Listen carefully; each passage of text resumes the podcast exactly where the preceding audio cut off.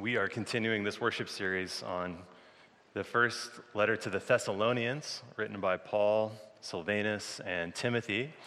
And in the context of the readings that I'm going to read for us today in chapter 4 and in chapter 5, a lot of commentators think that this is the particular concerns and the reasons why Paul was writing this letter. That a lot of what came before and what comes at the end is is sort of on the outlier, but this is the really crux. This is the reason why Paul is writing this letter to the Thessalonians, some deep concerns in that community. And so, if you'd like to follow along in the Pew Bibles in front of you, you can do that. 1 Thessalonians chapter 4, verse 13 through chapter 5, verse 11. Or you can follow along on the screen in front of you. Listen to God's word. But we do not want you to be uninformed, brothers and sisters about those who have died, so that you may not grieve as others who have no hope.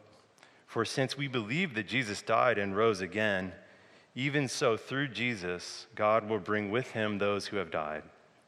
For this we declare to you by the word of the Lord that we who are alive, who are left until the coming of the Lord, will by no means precede those who have died. For the Lord himself, with a cry of command, with the archangel's call, and with the sound of God's trumpet, will descend from heaven, and the dead in Christ will rise first. Then we who are alive, who are left, will be caught up in the clouds together with them to meet the Lord in the air. And so we will be with the Lord forever. Therefore, encourage one another with these words. Now, concerning the times and the seasons, brothers and sisters, you do not need to have anything written to you, for you yourselves know very well that the day of the Lord will come like a thief in the night. When they say there is peace and security, then sudden destruction will come upon them, as labor pains come upon a pregnant woman, and there will be no escape. But you, beloved, are not in the darkness for that day to surprise you like a thief, for you are all children of light and children of the day. We are not of the night or of darkness. So then let us fall asleep as others do, but let us keep awake and be sober. For those who sleep, sleep at night, and those who are drunk get drunk at night. But since we belong to the day, let us be sober and put on the breastplate of faith and love, and for a helmet, the hope of salvation. For God has destined us not for wrath but for obtaining salvation through our Lord Jesus Christ, who died for us, so that whether we are awake or are asleep, we may live with him. Therefore, encourage one another and build up each other, as indeed you are doing. This is the gift of God's word. Let's pray together. Gracious God, may the words of my mouth and the meditations of all of our hearts be pleasing and acceptable in thy sight. O Lord, our rock and our redeemer. In Jesus' name we pray. Amen. I think one of the difficulties of trying to interpret and understand a letter that's written is that we only have sort of one side of the story when it comes to a letter being written. If I were to interpret or to intercept a letter that's written by you to you, you only have sort of one side of the story of what's being taken place. And yet you can tell that there's such love and concern and sort of pastoral wisdom that Paul, Silvanus, and Timothy want to share with the people in Thessalonica. You, you can just tell there's something going on in that community, some kind of deep concern that's taking place. And they really want them to know what's going to happen in the end. Paul is addressing some kind of deep concern in Thessalonica. And we don't know exactly what the concern is, but we know it has to do with, with what happens with those of us in our community who die.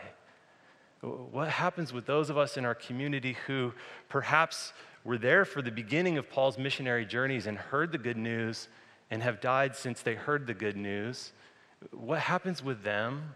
What happens with us when Jesus returns? If part of the gospel message is this idea that Jesus is going to come again, what does this mean for those in our community who have died? Um, is there hope? Is there hope for them? Is there hope for persons who didn't hear this message beforehand? Is there hope for us? What does it look like to grieve the loss of others? Paul says, I don't want you to be uninformed, brothers and sisters, and to grieve as if you have no hope, because you do have hope. But he doesn't say not to grieve. So there's so much concern in this text, and you can just tell the, the pastoral heart of the Apostle Paul is coming out. He, he wants to comfort the brothers and the sisters in Thessalonica. He wants to let them know that in their concerns, God will address them in their concerns. And in the pastoral wisdom that he shares, he offers two things, at least, more than two things, but two things seem to pop out to me as I read this text. One is that with Jesus' return, there is profound hope in Jesus' return for both the dead and for the living, and that we will somehow be united in that return that there won't be a separation or a distinction for those who have died before us and those who are alive now, that there's hope to be reunited with loved ones, with people in the community. And as much as the Apostle Paul wants us to be not uninformed, but to be informed about that time, he also says that the times and the seasons when the end comes, we have no idea. We have no idea about when the times and the season comes. And I had to chuckle this week as I was reading this scripture because he uses a metaphor about not knowing when the end is coming to relate it to when a woman who is pregnant goes into her labor pains. And I had to laugh because it was exactly one year ago today that I woke up in the middle of the night and I found my wife in labor. And I had to send a text message to Ian Hamilton at 3 a.m. and say, I'm not coming to church today. Good luck. See what happens. Have fun. And so you did a year ago. So Paul offers these two things. He says there's hope, there's real hope in Jesus' return. And we don't know the times, though. We do not know the times. God is the one who knows the time and the seasons. God is the architect of these things. God is the architect of these things. And I think the concerns that he's addressing there, though we don't fully know all the concerns of that community, there's similar kinds of concerns in our lives as well about these questions around where's hope for the dead, for the living, for my life? What does hope look like in these kinds of questions and concerns? There's a very popular Christian author by the name of Rachel Held Evans. I don't know if that's a familiar name to those of us in this sanctuary or in this room. Um, she kind of became known as the, the author of the Millennial Christians. And she grew up in the South in an evangelical congregation. And later on in her teenage years, in her early 20s, she left the church.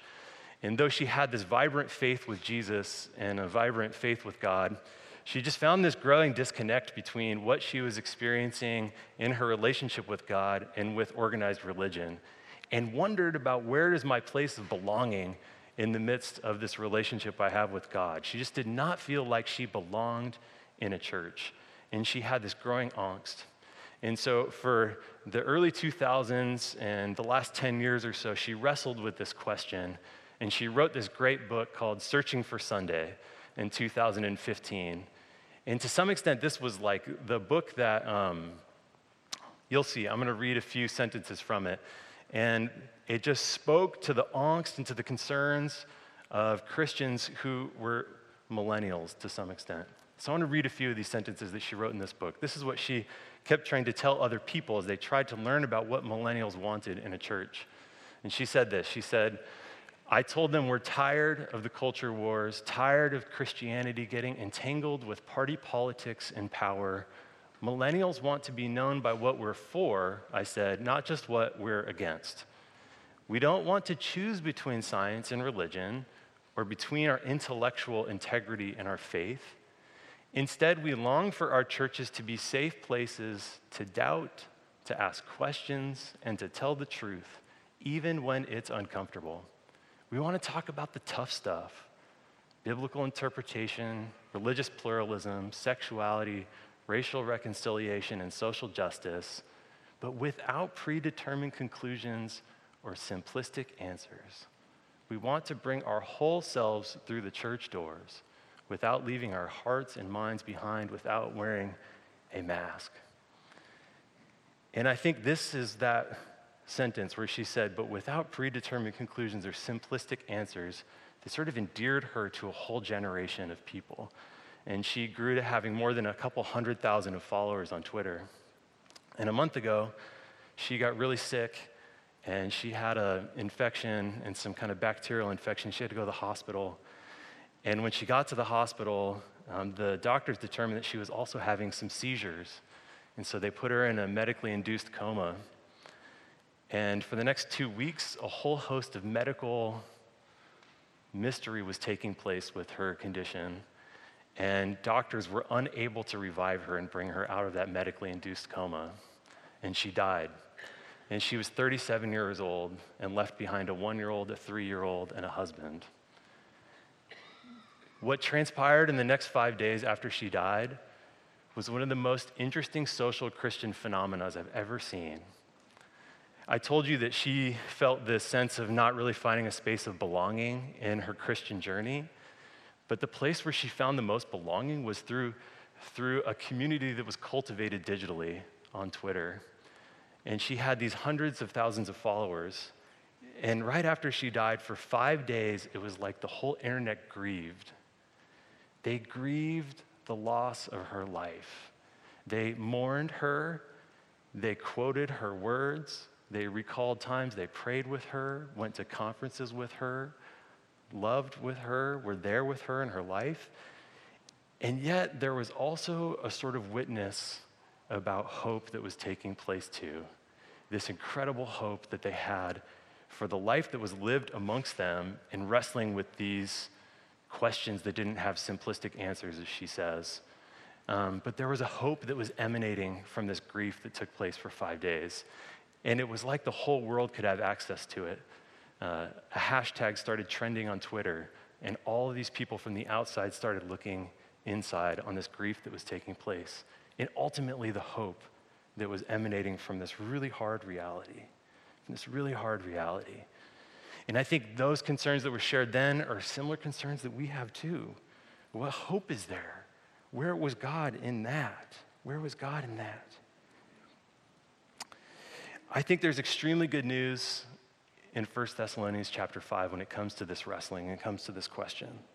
And I'm not sure it provides for us a simple answer, but I think there's really good news in this scripture for us.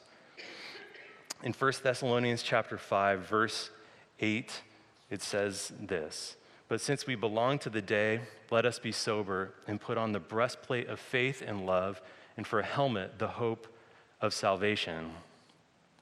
One of my professors at Princeton Seminary wrote a commentary on Thessalonians, and she always took angst with this verse and the way it was translated in the NRSV. Uh, she's one of these brilliant scholars that knows Greek in and out. And she, in her commentary, retranslated this quote to this from the Greek. She said, Since we are children of the day, clothed with the breastplate of faith and love, and as a helmet, the hope of salvation, let us be sober. Hmm. What Beverly is trying to get at here is that in the NRSV, it makes it sound like when we're in these places of deep concern and mystery in our lives, that we are the ones that are supposed to put the clothes on ourselves. We're supposed to put the clothes of faith, love, and the helmet of hope onto ourselves. But she says, no, no, no, no. The Greek got it totally wrong. It's because we're children of the day, God has given us this clothing. God is the one who's given us this clothing. We have not given it to ourselves. We are unable to put this on ourselves, but God has given it to us. God has clothed us with faith, love, and hope. And this to me is incredibly good news because I think this was the reality that was emanating on Twitter a few weeks ago. Perhaps this was the reality that was emanating amongst Timothy Silvanus and Paul as they wrote the letter. This true hope that God has given us this clothing, this armor. A biking helmet is perhaps more relevant than a helmet that is used in battle to some extent. A helmet of hope God has given to us. All week long, I've been trying to think about what does this mean for a seven year old? What does 1 Thessalonians 4 and 5 mean for a seven year old? Because it's family worship. I'm always, I always ask myself this question before family worship if I'm preaching. What does this mean if you're seven years old? What does this mean if you're seven years old? And as I was thinking about this, I was reflecting upon an article that was written by J.J. Abrams in Wired Magazine a few years ago. J.J. Abrams, if you don't know, is kind of one of the premier storytellers of our day. And he's been in charge of a bunch of different movies and TV, and right now he's in charge of the Star Wars series. And the new Star Wars movie's coming out later this year that will end the Skywalker saga. And everybody comes to him and he says, How is it going to end? Like, how will this end? Uh, who is speaking in the trailer? Like, how is the whole story going to end? And what's made him such an incredible storyteller is not always the conclusions, but that in every story he tells, there's this element of mystery that moves the narrative along, this deep mystery that's taking place, and it's moving the narrative along. And he always talks about it's the process and the journey, it's not necessarily getting to the end.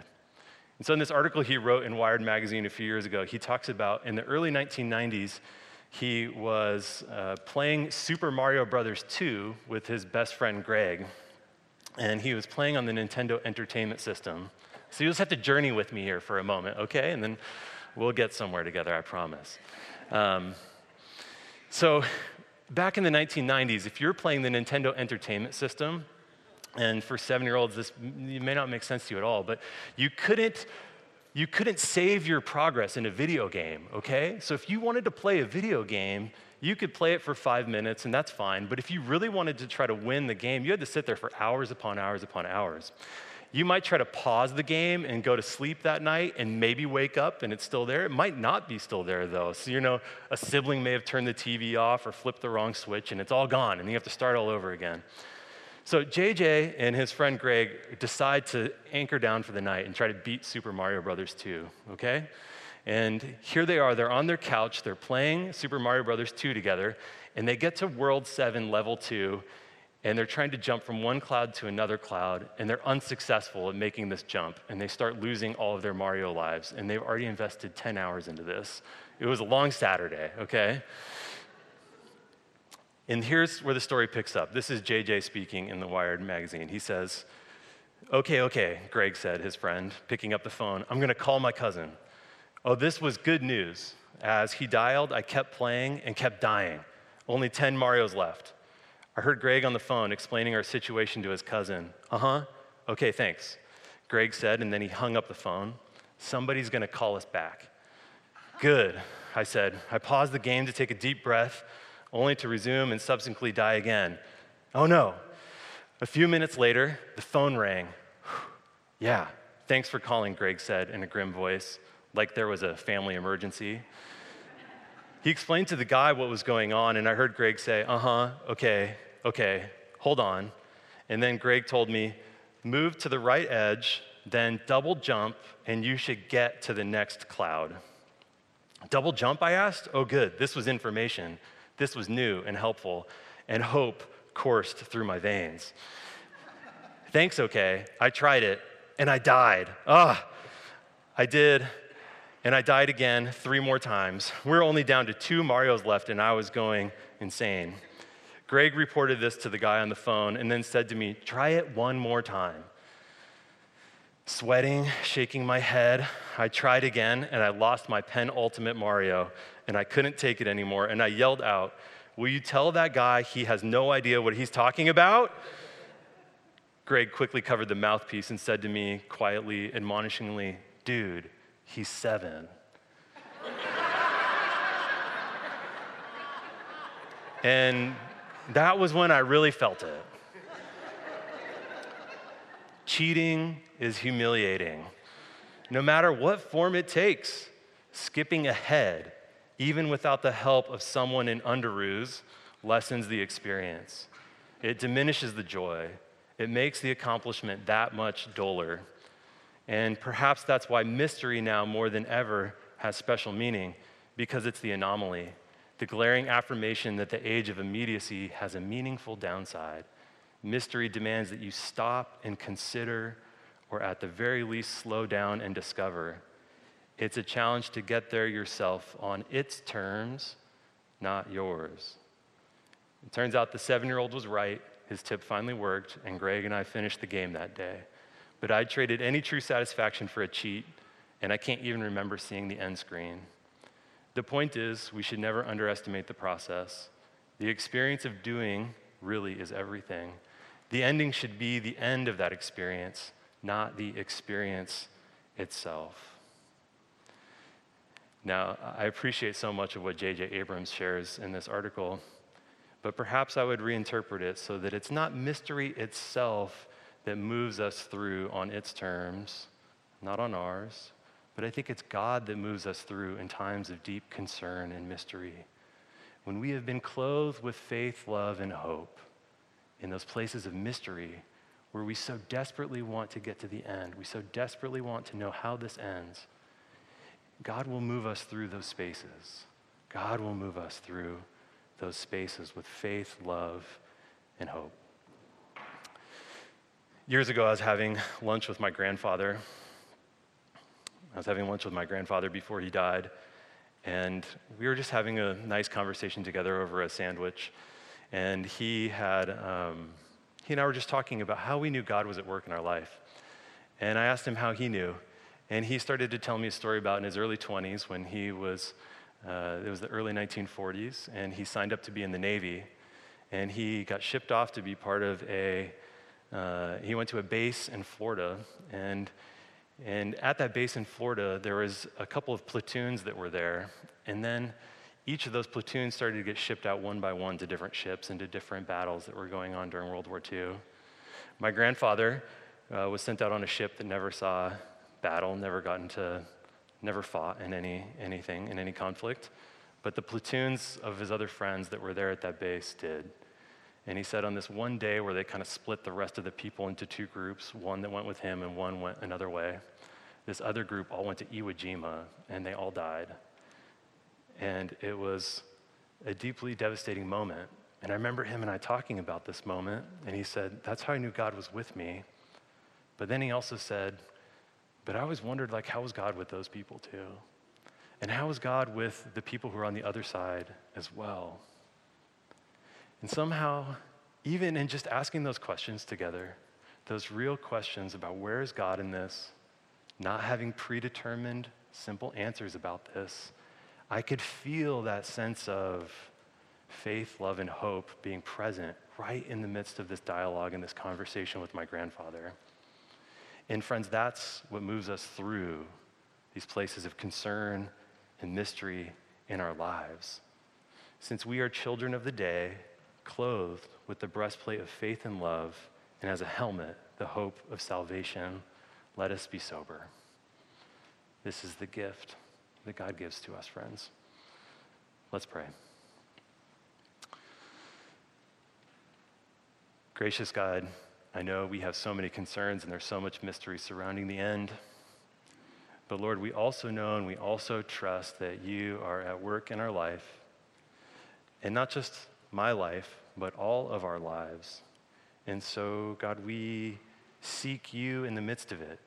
We seek you in the mystery. We seek you in the concern. We long to be known by you, and we long to know you in those places of deep mystery in our lives. So, Lord, meet us, please. We ask this, and we ask that we would grow in knowledge of you and you knowing us as well. We pray this all in Jesus' name. Amen.